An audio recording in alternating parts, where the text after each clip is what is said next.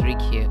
Just yesterday, Apple held their first product launch event for the year, and we got to see some of the colorful new iMac and the updated iPad Pro, and now with 5G and also M1 chip integrated, right? That is also used in the Apple's uh, desktop computers. And not only that, Apple also announced the AirTag, which is a lost device tracking gadget, and also the Apple TV 4K with a brand new remote. Now, I'm not really an Apple user, mainly because I don't want to get sucked into the Apple ecosystem, but I'm always so impressed by whatever they do. Right? It's like they always know how to make their products look amazing, which led me to one question. Were they always that great at what they do? And the answer is obviously no right? Because nobody is perfect and no company, not even Apple, has had a perfect runway of success. And that is why in today's episode, let us go back in time and learn from Apple's first ever major failure, which is the Apple 3.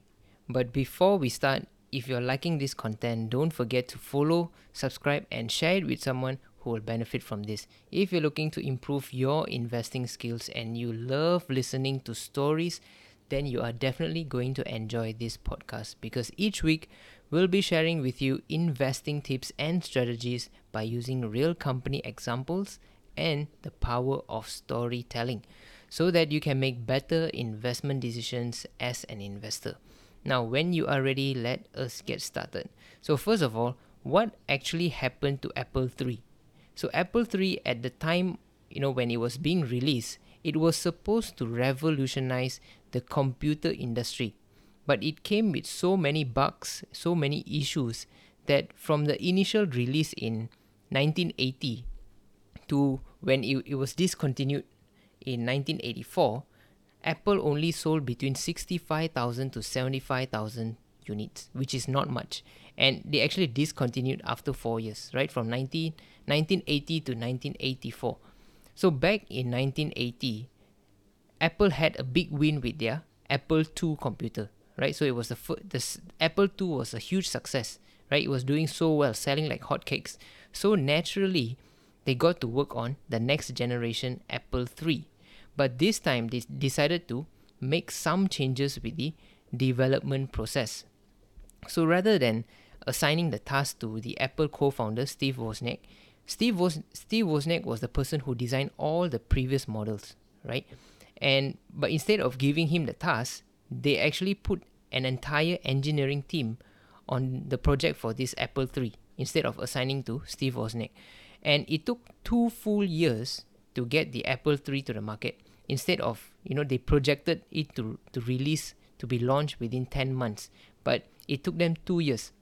That's not really a big deal, to be honest. Delay sometimes it does happen, and I would say it is inevitable.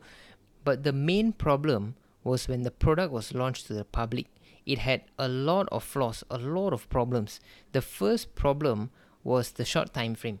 The time frame between the R&D and also the production time when the product was being made. It was too short. So Apple only produced 3 Apple III computers, right? Only 3 at that time. So what does this mean? It means that there were not many testing and quality assurance on the product before launching to the public. And the second problem was the overheating problem. Steve Jobs, he insisted that Apple III came with no fan and no air vents, so it would be very quiet. So instead of using a fan, the Apple III used a heavy cast aluminium base to be used as a heat sink.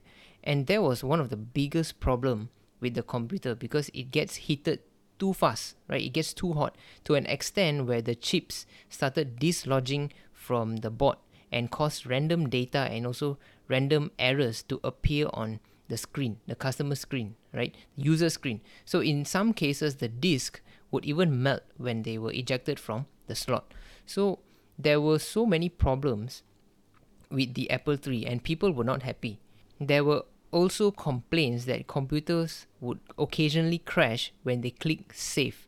Imagine you completed some important task that you spent hours doing, and when you click the save button, boom, computer crashed. For sure, you're not going to be happy, right? But what made it even worse was the price that the Apple 3 was sold at. So Apple started selling the Apple 3 model from $4,000 to about $7,000, right? That's the somewhere that's the price range.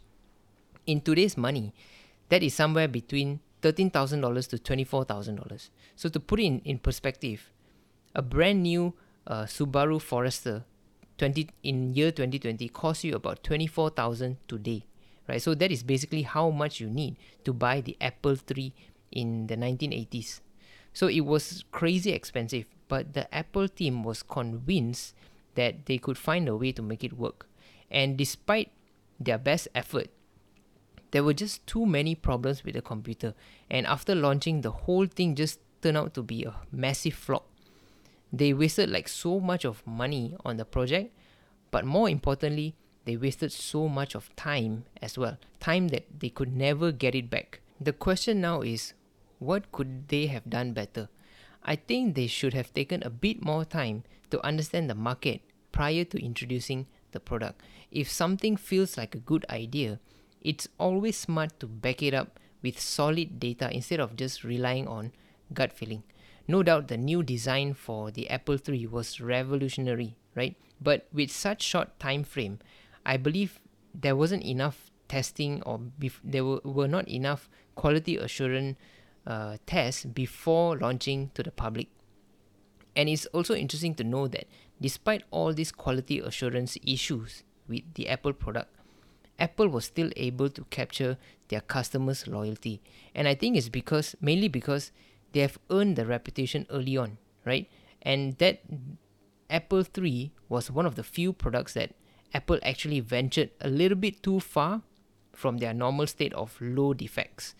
And as time passed, I noticed that Apple's focus seems to be shifting from low defect rates to a more elegant design. And I think that is also why people love them so much. And they continue to believe that Apple products are top notch product in terms of quality despite their quality assurance issues like the iCloud security breach, the bendable iPhone, the Apple Watch that, that doesn't work with tattoos and so on. But the thing is, again, Apple has gone a long way since the Apple 3. Right? It is nice to see how much they have grown over the years to become a trillion dollar company with such a huge competitive advantage. And there's so much we could learn from them. The lessons from Steve Jobs and also the challenges that the company faced throughout the years. Maybe we should do more episodes like this in the future. Well, we'll see how it goes. Anyway, that is all from me, my friend. I hope you learned something from this episode. If you did, don't forget follow, subscribe, and share. Also, recently I came across something amazing. It is potentially a hundred bagger investment opportunity. To me, it's like a no brainer investment and I got so excited researching about it. The more I read, the more excited I became. Anyway, I want to share this with you guys, but it might be a little bit too deep for some of you to understand. So if you are interested, feel free to check out dilun.com. I've post I've posted the research there, and you, you guys can, go check it out. All right. Anyway, until next time, take care, my friend. I'll catch you on the next episode.